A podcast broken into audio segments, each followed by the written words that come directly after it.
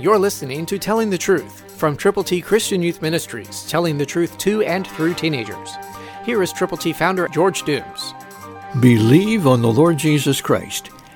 He who believes in the Son has everlasting life, and he who does not believe the Son shall not see life, but the wrath of God abides on him. John three thirty-six, New King James. What a contrast.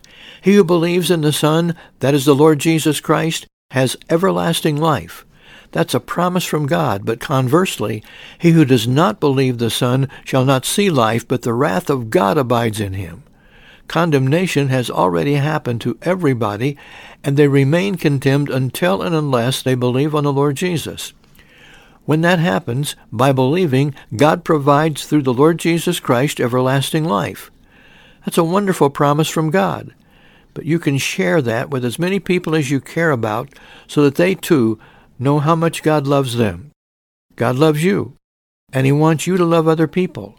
He wants you to love Jesus, and He wants you to love people that don't know Jesus, but who could if someone like you would care enough to tell them how to get to heaven.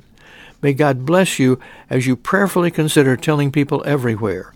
He who believes in the Son has everlasting life, but he who does not believe shall not see life. Share that good news and that terrible, terrible tragedy for unbelievers. Pray and go with the gospel. Christ through you can change the world. For your free copy of the Telling the Truth newsletter, call eight one two, eight six seven, two four one eight, eight one two, eight six seven, two four one eight, or write Triple T, thirteen thousand U S forty-one North, Evansville, Indiana, four seven seven two five. Tune in to Telling the Truth next week at this same time on this same station.